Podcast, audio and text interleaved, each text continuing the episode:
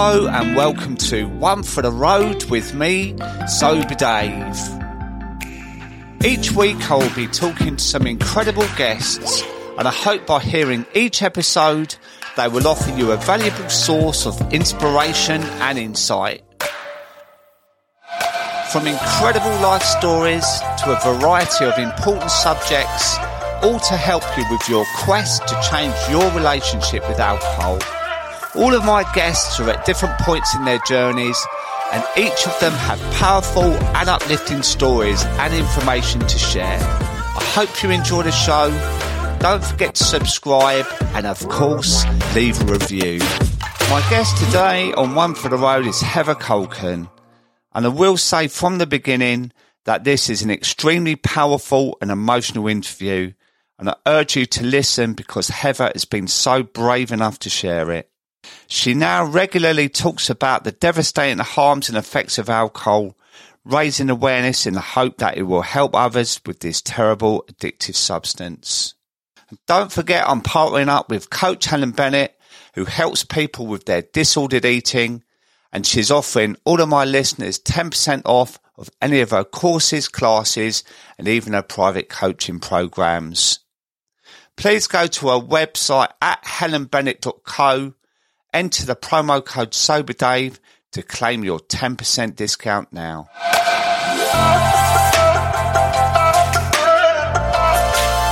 Good morning, Heather. Welcome to my show, One for the Road. Um, it's a different episode this week, so I'm truly grateful that you've decided to come on and share your story today. Firstly, how are you? I'm good, thank you, and thanks for inviting me on. It's a privilege um, to be on your wonderful podcast. Oh, thank you very much. So we're going to do it slightly differently today. And I thought we could um, start to cover about when uh, you started to experience alcohol in your life. I was about 14 and the majority of people I speak to are around the same, but I believe you was a little bit of a late bloomer, right? I was, yeah. I mean, I was about 16, 17. Um, before that, I mean, I had a childhood around alcohol. Um, I've got a Scottish father, so obviously, you know, there's going to be alcohol in the house. Um, and I, I, you know, it was a usual thing. It was a normal thing that they had a couple of drinks at night. Um, but for me, every time I tasted alcohol, um, I didn't like it. I thought it tasted disgusting. Um, so I can even remember being about 13, 14 years old and um, my mum buying me, because I think it was a special occasion, alcohol free wine um, to fit in. So for me, alcohol was something you did as an adult. It was the norm and it was something you did when you were more mature. Um, so yeah, I started a little bit later, um, when I started work and used to go out with friends and that peer pressure obviously caves in.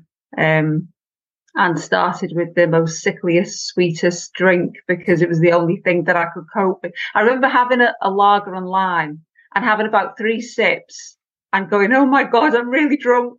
And, you know, obviously I wouldn't have been off three sips. Uh, um, so then, yeah, yeah. So, um, and then, I mean, that was it. That was as much as was drank of that drink. Yeah. But then um, I moved on to, do you remember the old um, orange wickeds? Oh, used to God. Get? Make your tongue go a funny colour. Yeah, used to wake up in the morning, what had I drank? And then you'd know because your colour would be, your tongue would be bright orange or blue or yeah, that's how you'd know. And that's what made them appealing, wasn't it? And, and nowadays, yes, on the shelves in the supermarkets, you get the coloured gins and I see them right in front of you and people picking them up going, oh, this will make a lovely present. You know, the visuals of a drink, um, is all marketing, isn't it? Yeah, even like the gold foil and, and things like that that you find in gins and to make the alcohol infuse into your blood that little bit quicker.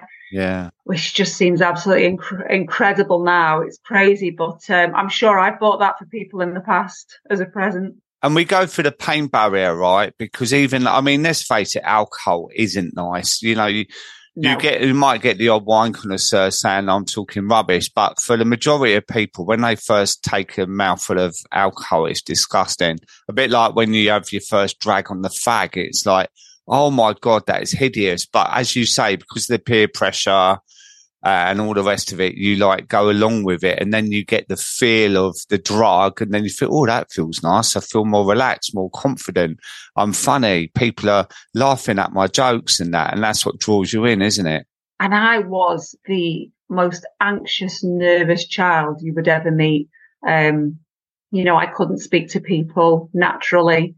Um, and so alcohol was a huge thing for me to get rid of those nerves to go. Even the, you know, I mean, you've probably done it yourself. We've all done it, the pre-drinks. So you had mm. to pre-game it before you went out because that was the only way that you had any courage to actually go out in the first place. So, I mean, that was my late teens, um, early twenties. Um, you know, I mean, and I heard many people talk to you about the ladette culture and for me, it was never really the ladette culture. It was the girl power. At the time, it was Spice Girls. It was All Saints. It was, and you know, the girls at the time, we all wanted to be those girls. I wanted to be Baby Spice every time. Um, so it was like the, the fluffiest, pinkest drinks that you could get hold of, the cocktails, the, mm. you know, you, you wanted to be able to be empowered and do what you wanted to do.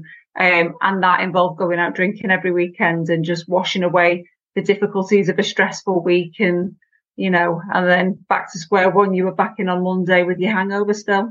And you still kind of never really drank in the week or unless it was a special occasion, you know, you, like I know that was the truth for me. My, I mean, I was a right old man when I was younger. I was in the bloody darts team, right? uh, with, with blokes I thought were decrepit that are probably 10 years younger than what I am now.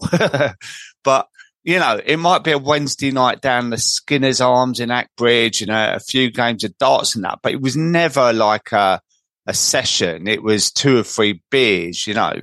Um, but it was like more sociable back then, wasn't it? It was like you, yes. you only drink when you go out. Uh, and then later on it all changes, doesn't it? So late teens, early twenties, is that when you met Nikki? So yeah, um, it, I would say I met my husband when I was 21 and his best friend um, was married to Nikki or as I came to call the NikNak. Absolutely no idea why, but it was just the nickname, the fond nickname that we gave her. Um, to explain Nikki a little bit, she was this little fiery redhead ball of happiness that, you know, you knew if she was in the room, she was renowned for the hi babe everywhere. I mean, she worked as a manager in numerous shops um, throughout the town that I live in. And everybody knew Nikki, um, because, and she made friends with everybody so easily. Um, so she was just like a lovely person to be around. And yeah, I mean, we all started going out as you do in couples and in groups. Um, and that's really, I mean, never noticed anything unusual about Nikki she'd had some trauma in her childhood, um, more towards her late teens with things to do with parents and, um, but nothing significant that would, you know, make anything stand out. Um, but, and she generally in the beginning drank the same as we did. You know, she'd, we'd go through a bottle of wine and, um, it was only sort of as things progressed through our twenties and I started to notice just a few little things um, on nights out, maybe she would drink. She could go through a lot more than we did. But at the time, it was a joke. It was, oh, look how much, because you know what it's like. And It is very much with lads, with men. Uh, oh, they can hold their beer. They they can take it. You know, it's, it's like a pride, isn't it? Champion it. it, it you know, like my yeah. I was Glugs, and it was like Glugs is in the pub. Like we're all on the sesh and I would go through 10, 12. I would do the whole session on the Sunday from midday to kicking out time in the night. And people would come and yeah. go, bring their families in, leave, come back on their own after their Sunday roast, go home, you know, but I was championed because of the amount I was drinking and no one ever really said to me, are you okay, Dave? And I, I, I know what the answer would have been as well. You'd have been seen as an inspiration because yeah wow. So, and, and uh, essentially, I suppose there was an element of I did with Nikki, but then there was a side. I mean, we went out one night and, uh, you know, I wasn't a wine drinker at the time. Um, but she went through three bottles of wine, which many people might go, well, it's not a lot, but it was a lot for me. If I'd have had one bottle, I'd have been on the floor.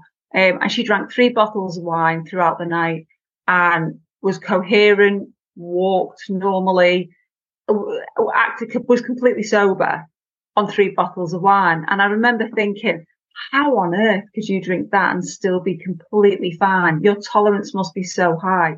She never had a hangover, so she told me, um, which I think led to her drinking more and more often.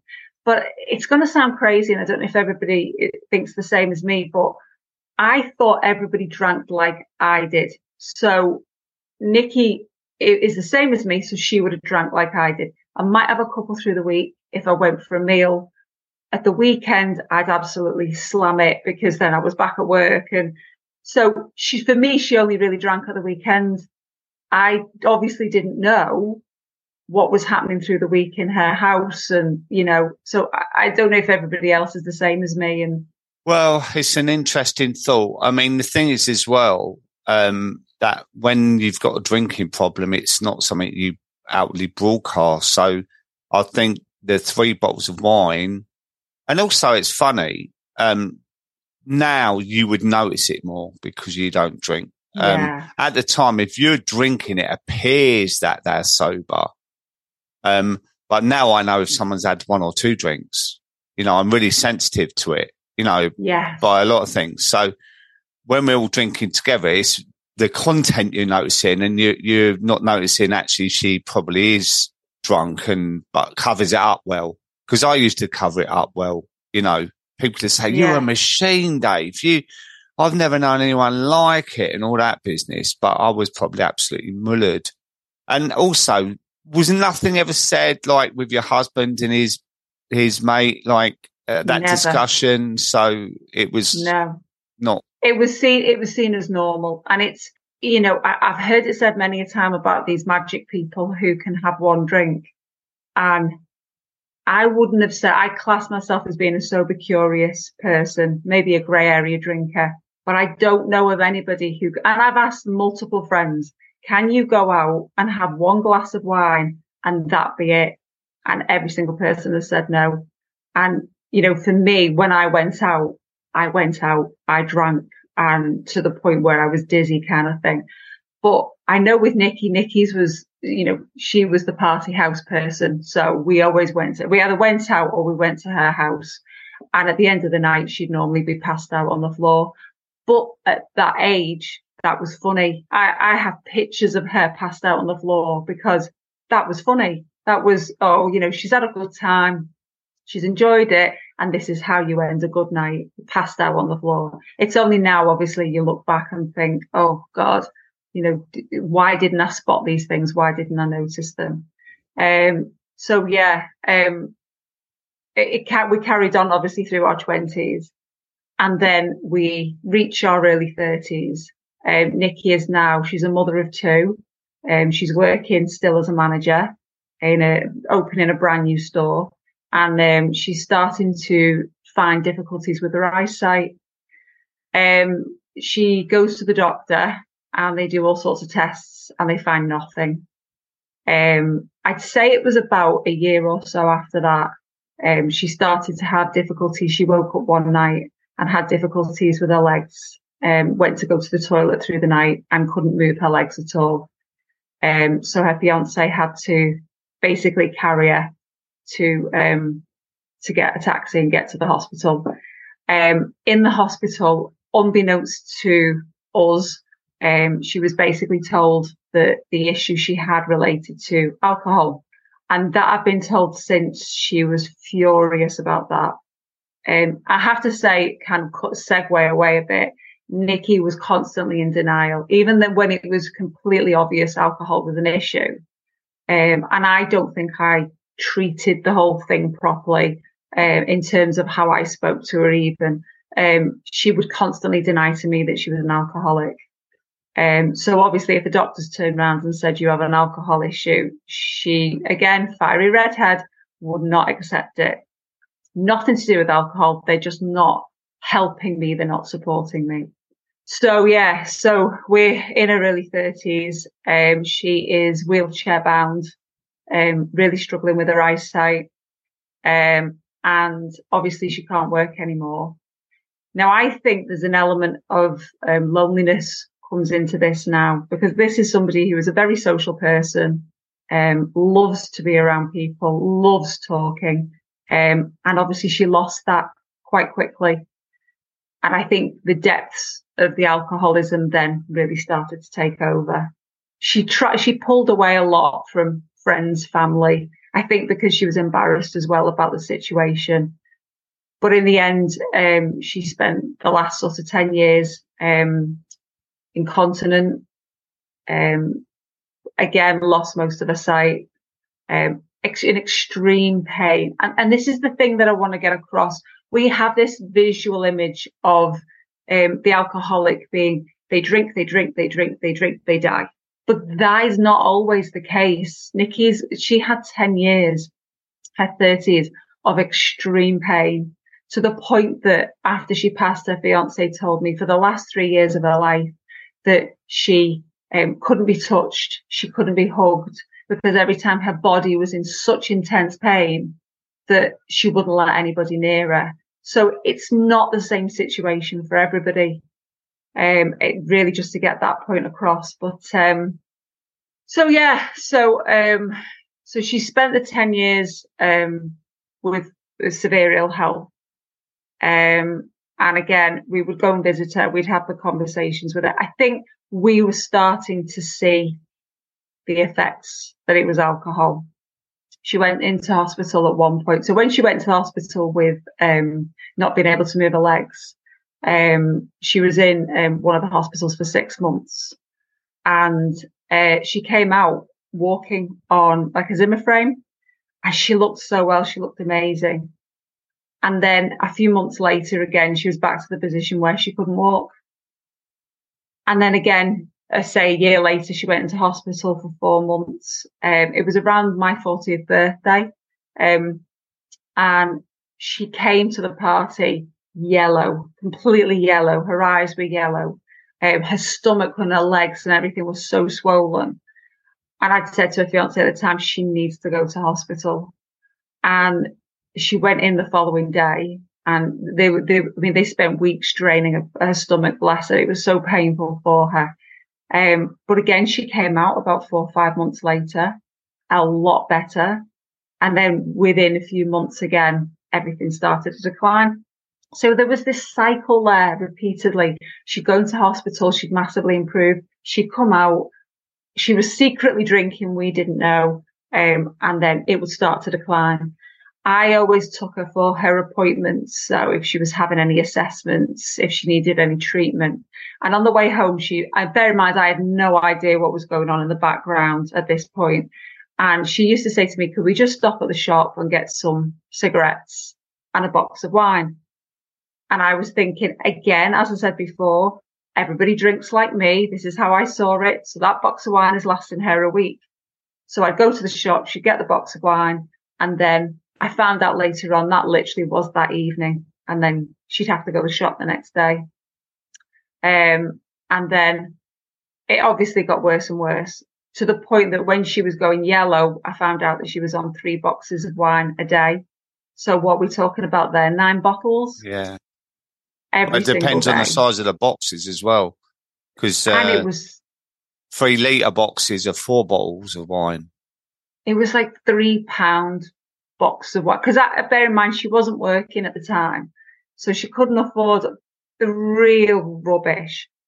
Um, and then that was, that was about the time of my 40th. Um, and then, so, and she, she did sort of last, I say last, but again, she was very, very ill and it went on for about another two years. Um, we obviously tried to have interventions. Unfortunately, the last conversation I had with Nikki, um, I went round to her house and sat on her bed as she sat there. She was at the point then when obviously the incontinence was so severe. She was on multiple tablets. Well, we found out afterwards she actually wasn't taking any of the tablets. I think they were interfering with the alcohol. So she had a choice between the alcohol or the tablets. So she chose the alcohol. Um, and I sat and tried to do a bit of an intervention with her to try and say, look, you know, you re- really need to stop drinking. Think about the children. I didn't do it in the right way. I didn't treat it in the right way. Um, so yeah, so I, I, she didn't listen to me and I found out that night that um, from a fiance that what she used to do was she'd put an order in with Asda or Tesco or somewhere like that. Um, and she'd have them deliver at two o'clock in the morning when they were all in bed. So she managed to drag herself out of bed into the wheelchair and then wheel herself to the front door before two o'clock in the morning. And she'd open the door and have the door open and she'd wait for the delivery man to come with like four bottles of wine just so that she could do it secretly so that her fiance and her son didn't know that she was, you know, she was getting the bottles of wine. And even the last sort of time, at proper time I saw her, she told me she wasn't drinking wine anymore because they had this idea that if they moved to beer, then it wasn't as strong, so it wasn't damaging damaging her body. And I think she was moving. Was it Stella? Um, which I think somebody's told me is still quite a strong beer, you know, so it didn't make that much difference. Um, so yeah, so it's the birthday, um, the weekend of her son's 18th birthday. Um, she'd gone to some event with him and she was delirious. Um, she was talking to her daughter who wasn't there. She was talking on an imaginary phone, so had like a phone to her head, which wasn't there. Um, and they knew obviously that something was wrong. So they took her back to the hotel that they were staying in. Um, and when she got home, um, her fiance put her to bed. She didn't want to be touched. She was in agony all the way home. Um, wouldn't be touched. Uh, managed to maneuver herself onto the bed and just lay on the bed. Then he went to work and the next morning came back and she was basically passed out, um, on the bed, still half clothed. And then he ran for an ambulance and she was taken into hospital. We had a phone call that night to basically say the likelihood is she's not going to make it and you need to come in now. So we went into the hospital and um, spent the night with her. Um, it was pretty horrific to see. It's, it's, I've been told it's quite a painful death. It's not the easiest thing to see. Um, but she was told basically, or we were told that she'd have three hours. She actually lasted three days because again, firecracker Nikki, you know, she, she wouldn't let go. Her children did come in to see her and the, um, the hospital at the time, they did these beautiful little handprints and they took a cutting of her hair and they made everything as beautiful as they possibly could for them. She, as I said, she lasted about another three days and we were sat with her. We'd gone home the night before, um, and her mother and father had stayed with her through the night. And when we got there, the day before had been quite I say angry, upsetting. Um, there was a lot of crosswords said because I think we were so upset by what had happened. Um, how had we got here? Was there nothing we could have done or said? There's been a lot of guilt since I think that we didn't do enough. Um, and so the day that she actually passed away, I'd wanted it to be nice and relaxing for her. So I downloaded um, a few songs for her um, some of her favourites. So George Michael, who should probably be pestering up there right now. Um, you know, she, I downloaded some songs and as the songs played through, we hit this song and it's called Amazing. And the words to the song were, um, I never thought this day would come. Um, I never thought that my savior would come. I think it's amazing. I think you're amazing. Sorry, choking on now. And I was watching her chest as, as she was taking that last breath and she literally took her last breath as the words, I think you're amazing. And it was like she, I don't know what I believe, but it's like she was literally telling us, I think you're amazing. All of you. Thanks for being here kind of thing. And then she passed away. So yeah, so it's, it's, it was coming to terms with the fact that you've just lost somebody that you love so deeply and the only way that I can deal with that kind of a loss is the obvious solution. Mm. I went out and got drunk. But I imagine as well, um, you've been through so much as well. And also really not knowing quite what to do because we know more now with the organizations that we know where we can get support. But at the time, it's so hard, isn't it? Like you say, you know, you get a box of wine because they, they can almost like persuade you into, I've done it myself, you know. Yeah. Um, and it, you're caught in the middle, aren't you? So that's Yeah. where the guilt comes now. You, you're thinking, did I do the wrong thing? Could I have done more? But it sounded like to me that I, I'm not sure what you could have done. I think I repeatedly, and I think we, we kind of, we tried to guilt her. We tried to, we didn't intend to shame her, but I think we did. I think we tried to do everything that we possibly could and say everything that we possibly could. I refused to drink around her. Mm, Um, and I told her that, that I'd never touch alcohol with her. Um, I, I said, you know, I know her fiance shouted at her more than once. She'd made a comment to say that she was upset, scared that she'd never see her daughter walk down the aisle. And I know the comment was said to her, well, you're not even going to be here when your daughter walks down the aisle. yeah. Um, we, tr- because we were so upset and we, at the time, we couldn't understand why can't you just stop? Mm. This doesn't make sense. Like I used to say, what is the bottom? What is the lowest she can go? Mm, How low can this get? So, um, obviously not knowing what I know now, you know, for me, I even called, um, sort of a, an alcoholics helpline for people with alcoholism and just said to them, look, help me, help me, help her. I don't know what to do. I don't know what to say to her. I think at the time it was one of those things where I thought I can stop her from drinking, not realizing as I do now, no one could make her stop drinking. It was her decision and it was her decision alone. mm, Um, we have a feeling that she was told the month before because before she passed away, she'd been into the hospital twice before that um, with infections and um, her nutrition was so poor, she just didn't eat. And we have a feeling that maybe she was told um, the hospital visit before she died that basically she didn't have long left. Because the irony is it was about a 30 day difference and she gave up alcohol. mm, And when we came back to her bungalow after she passed away, there was this two massive crates of alcohol free Kopparberg. And, you know, she contacted the doctor and told the doctor that she was an alcoholic and she needed help. And the doctor basically put her on a waiting list for counseling. So she, she, we think she knew. She never told us. I, I actually think that her brain uh, was struggling so much with the alcohol because obviously we know what happens the more we drink and what happens with our brain. Um, but I think she was just struggling that much that I don't think she really understood what was going on around her. mm, Um, for me now, knowing what I know now, for any family members, it is the hardest thing to go through.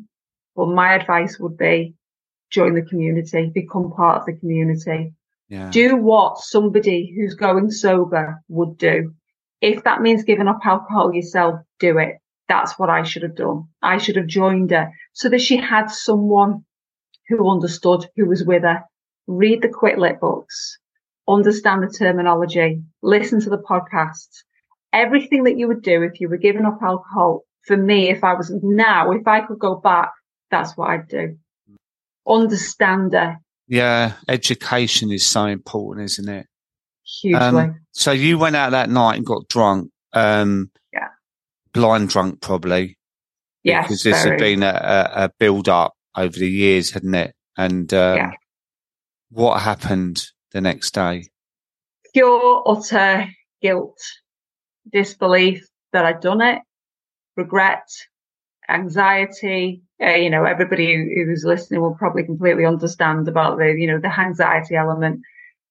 But every time I drank, the period between um, Nikki passing away and me getting sober is about a month, a month and a half. And in between that, I drank more than I normally did. And obviously that must have been just to deal with the grief. And, you know, it's so difficult. It was the first person I'd ever seen pass away as well. Um, I'd lost my best friend. I'd lost my compass in a sense. Um, you know, I had, didn't have that person to go to. So I dealt with it in the wrong way and I drank a lot, but it was different this time because every time that alcohol passed my lips, that thing, that liquid had taken my best friend away from me. And I had this immense guilt. And even as I drank, I would say to my husband and to my friends, I feel really guilty doing this. And the response that I got back was, but Nikki wouldn't want you to give up alcohol. Nikki wouldn't want you to do that. She'd want you to carry on and enjoy your life. And it just didn't sit well with me. Um, so I carried on until um, the 21st of June last year. And um, I'd gone out on a night out to watch a gig. And I've suffered for years and years and years with numerous health issues. Um, and one of them being fibromyalgia, so severe body pain. And I woke up that morning um, with just severe body pain. And I've thought for years, I wonder if alcohol contributed to it and made the decision. And I remember having to do like a four hour drive home, just in absolute agony and saying to my husband, that's it, I'm giving up, which I thought would be easy because I'm not a heavy drinker. I don't drink a lot. I'm sort of that moderate drinker.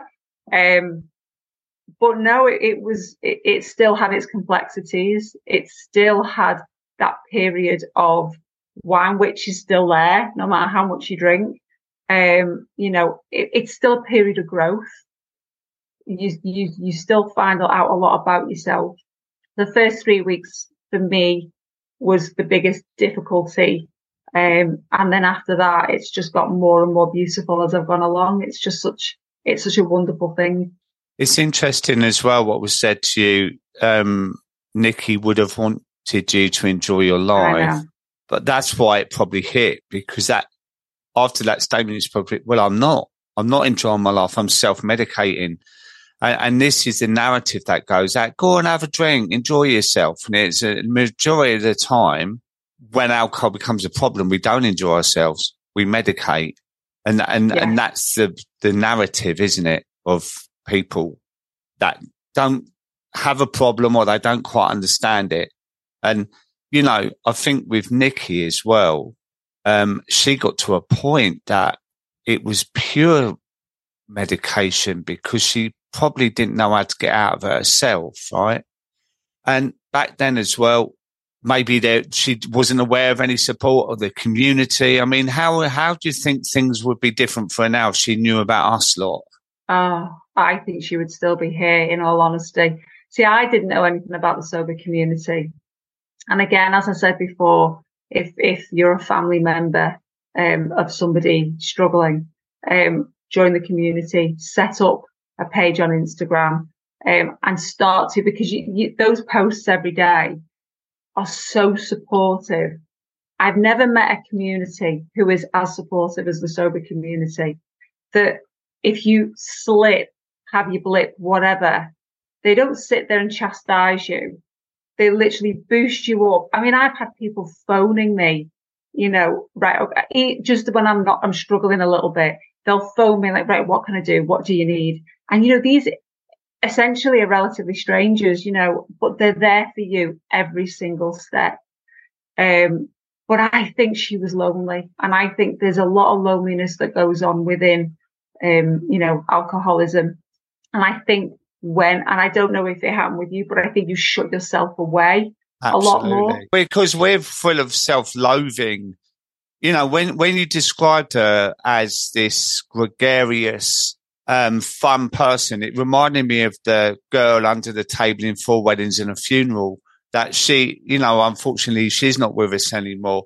But, you know, that fun character that lit up the room when she walked in and knew everyone and, and alcohol erodes you of all of the joy and fun element of life. And you do become solitary and lonely and lost, you know. And I always look at it that in sobriety, that's the last place you want to be, right? Because it's like float, treading water in the sea and you look around and you can't see land, right? In when you're drinking. So when you stop drinking, you, that's the last thing you need. You need to reach out for support. And you're right on what you say about the community. It's, there are so many elements to it as well. So many different options these days that never used to be. You know, it was AA and that was it. But now yeah. there are so many groups, ambassadors over the country that arrange hiking walks. There's talks you can listen to, YouTube videos, books, podcasts. You know, there's so many options, you know. I went to um, a sober rave in March and I think it was one of the, to see so many people just letting go, just being so free, enjoying themselves, connecting. And it's one of the most beautiful things that I've seen. And to think that there was not one drop of alcohol yeah, I know. present in that building was just absolutely phenomenal. But I think you hit the nail on the head, especially with Nikki. It's so poignant what you've said because this was a girl who had fight in her and she would argue back. She, she would give it to you. If, if she felt you were wrong, she would tell you. And she disappeared. And I, I can remember a number of times her fiance would say something to her and she'd go, okay, babe, okay. And it was so, it was so not Nikki. I just, her mm. voice disappeared. And even he said that, yeah, her fiance, he said, you know, just say something to me, just answer back to me because she, she just didn't have a voice to do it anymore. I think there was a lot of depression there. Um, I think she didn't know how to deal with. I mean, I spoke to her numerous times and said, have you ever thought that it's the alcohol that's causing the health issues? Look at the cycle. You go into hospital, you get better, you come back out. And I think the alcohol just had such a grab, such a hold on her that she just didn't know any other way. She did do six months free, alcohol free, um, when she came out at one point of, because she was in the hospital numerous times.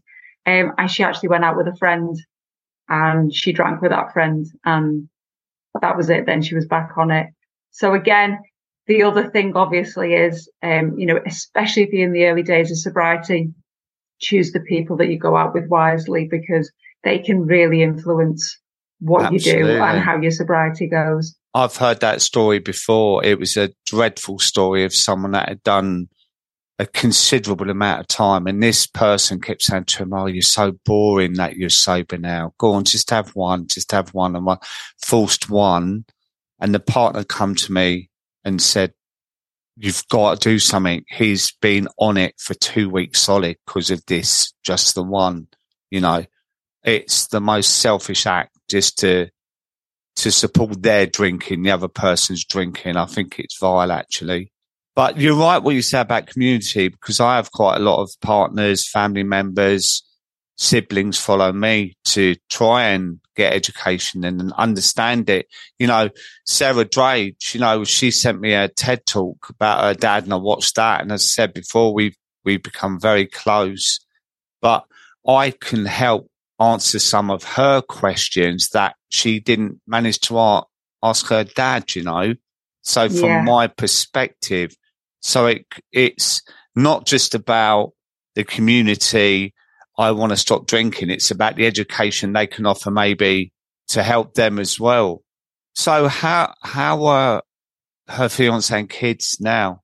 Um, oh, it's, uh, her fiance is still struggling. Uh, we're about 18 months later. Um, he's still really struggling with it. Um, I speak to him quite regularly. Um, I think it's, I don't think he believed it was ever going to happen. Mm. In fact, when she actually passed, I was watching her chest as she took her last breath and he was kind of gabbing away, um, which he always does. And I had to, to say to him, look, she's gone. And he just couldn't, he was in pure disbelief that she'd gone. Um, and her children um, are so resilient as children are. Um, the hardest part for me, and I, funnily enough, I was talking to another member of the community about this who has lost a family member. You don't feel like because they've, they've died of alcoholism, it's as if, and I've had this comment said to me, it was her own fault. She did this to herself. Yeah and it's as if you can't talk about them. You're not yeah. like if it was your grandma had passed away from old age, you talk about Nana, you know, it, it's fine. But because she died from something like alcoholism, I'm not allowed to mention her name. And I think that's been one of the cathartic elements for me with the community is they've been so open and numerous people have messaged me and said, thank you for saying, telling Nikki's story. Um, I feel like I know her and that's so lovely for me because it's as if I'm keeping her alive, as if she is still alive because so many people know about her. Um, her children obviously struggle to talk about her still. Um, but they're doing well. They are doing very well. Um, you know, they've, they've got a wonderful dad and a wonderful stepmom. So, um, and the beautiful thing is their stepmom talks about her as well. So, you know, um, it's, it's great that we are keeping a voice alive kind of thing. And what you say about the shame and the stigma there stops people getting help as well. Yeah. Because they're frightened of being judged. They're frightened of going to hospital or the doctors and saying, look, I've got a real heavy problem with alcohol. And as you said earlier on, she was put on the list for counselling, a big, huge, long list. And half the time they say, well, we can't help you until you stop drinking anyway. Yeah. So, you know, with it all mixed in, it's like, where do I go with this? I'm back yeah. to drinking again because I don't know where to get the support.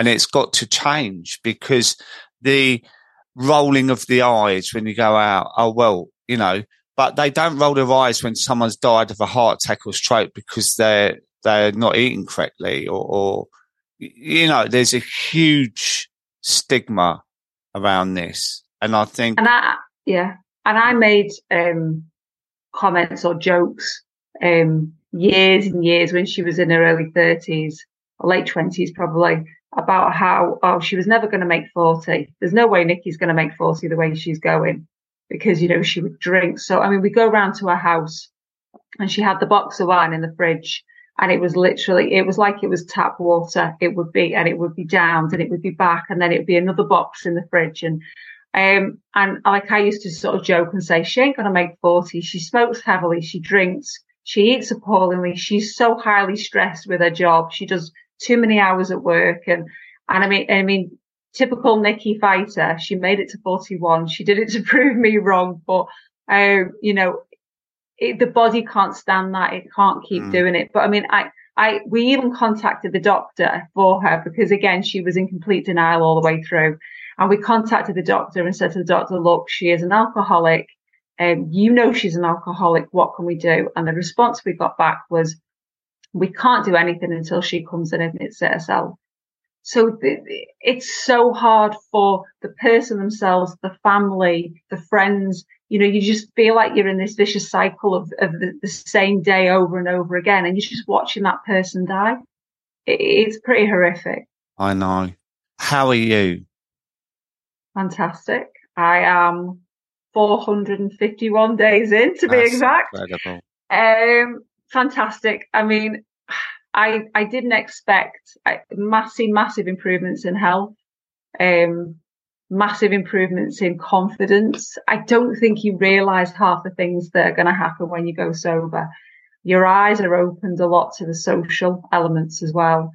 Um, and how difficult it is. I, I, I, keep thinking how hard it would have been for Nikki to be sober in this, this world. Um, you know, but yeah, absolutely fantastic. Um, I feel like I'm on year two, obviously. So I feel like I'm actually getting there. I feel like I'm on, on the track now to, to, I think year one for me was about understanding alcohol and understanding myself and building my confidence. Whereas year two, I think I'm ready for it now. yeah, yeah, year two's different, isn't it? Because you've done most things in year one and you're navigating yeah. it. it. It's learning to walk again. It's like I always say, it's like getting out of prison and the world looks different. Um, and you you either rob the post office and go back in, or you carry on. Um, and it's all different. Year three, year four, you know, it, it, changes. Yeah, it absolutely changes. But I think probably for you, it was learning to how to deal with the emotions in the first year, wasn't it? To, yeah, you know, the first bit is actually working out how not to drink, what to do in the, what I call the opening hours where you fancy a drink, at six and that can go on yeah. till half eight, nine. So that I must keep busy. I must watch something on Netflix or I must go for a walk and that. But then after a few weeks, months, it's like, I don't know how to manage my feelings. So I imagine they come up, um, quite a lot as well for you. And the second I feel like year, I'm sick. Yeah, sorry. I feel like I'm 16 again in the sense of, yeah, of I'm, I'm having to relearn how to yeah. be social, how to as you said, deal with my emotions. I, I, can remember we went to a family member's 50th birthday and my husband at the time, he wasn't drinking that night and I didn't drink. And we both came home and we stood in the kitchen at like three o'clock in the morning, making a sandwich as you do. And I can remember that pure euphoria of having such a great night out, feeling every little bit because I think we forget the fact that when we diminish the negative feelings when we drink, we diminish the good feelings as well when we drink. Mm. And having pure euphoria of having such a great night out, mm. not having to worry about anybody, and just absolutely smiling the entire time and saying to my husband, How great is this? How wonderful is this? That you can go on a night out, feel like have danced, have enjoyed yourself, and then come home go to bed and then wake up at dot o'clock in the morning and enjoy your Sunday. It's just, I wish I'd have known about this years ago. Well, I always say years ago we weren't obviously ready, and you get to a point where yeah. it changes. You know, um, I I have this visual of the poison ivy where it it starts to wind itself around your toe in the early years when it starts becoming more of a habit, you know, when you start to use it as a coping mechanism and then gradually it winds itself around your neck. And I think that's where Nikki got, she felt completely suffocated in her life, didn't know there was a way out.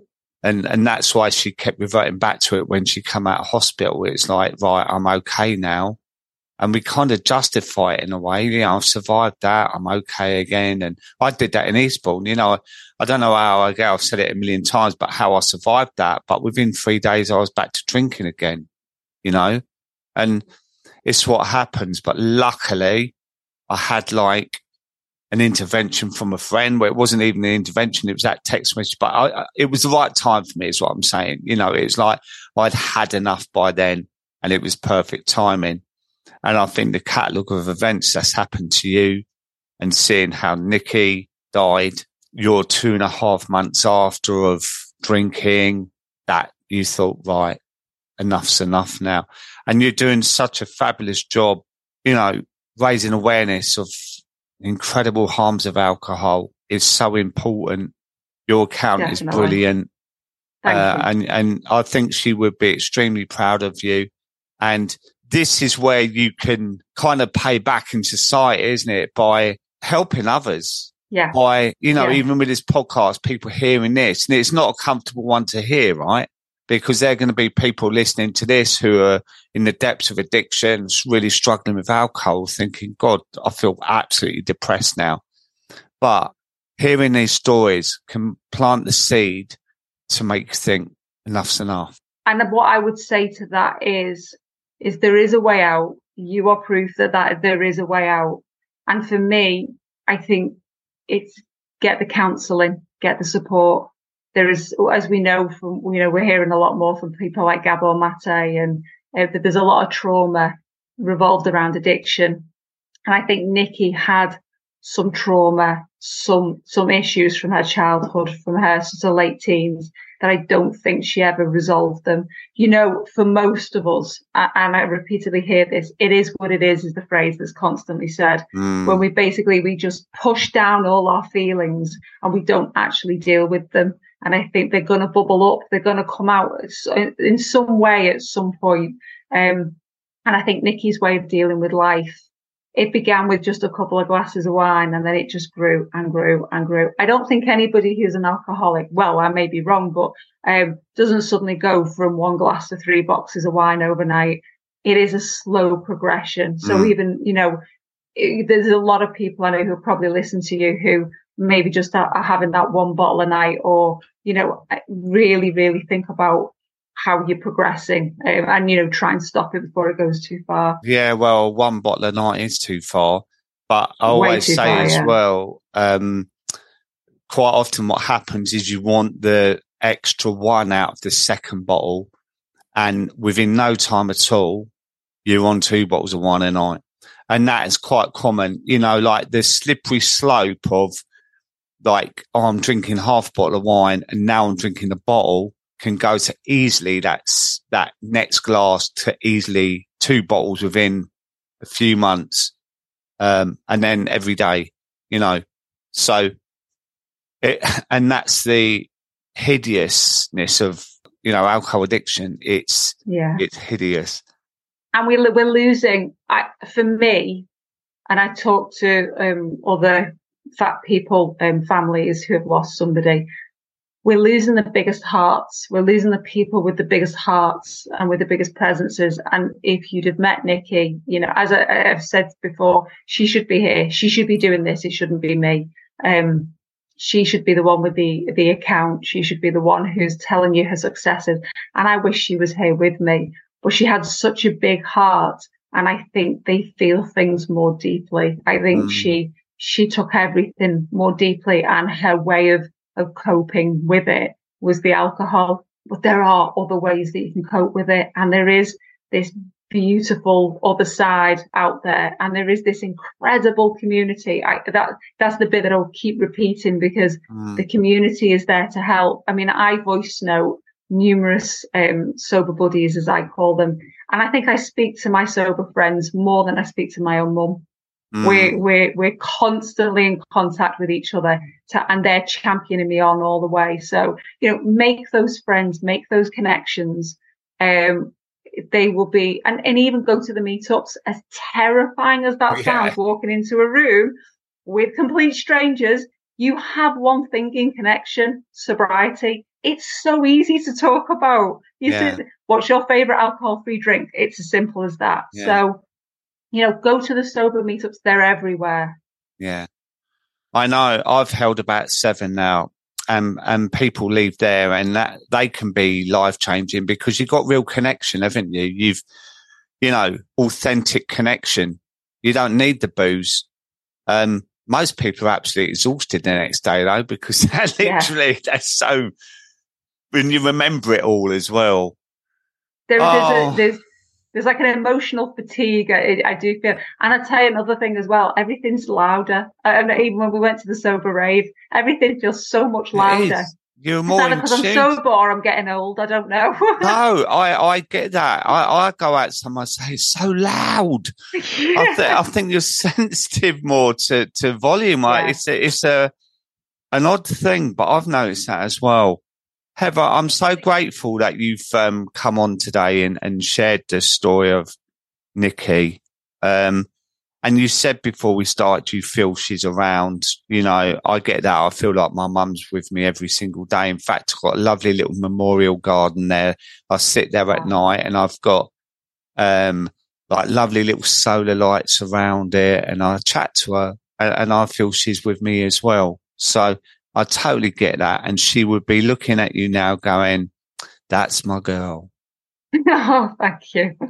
yeah. So, so thank you.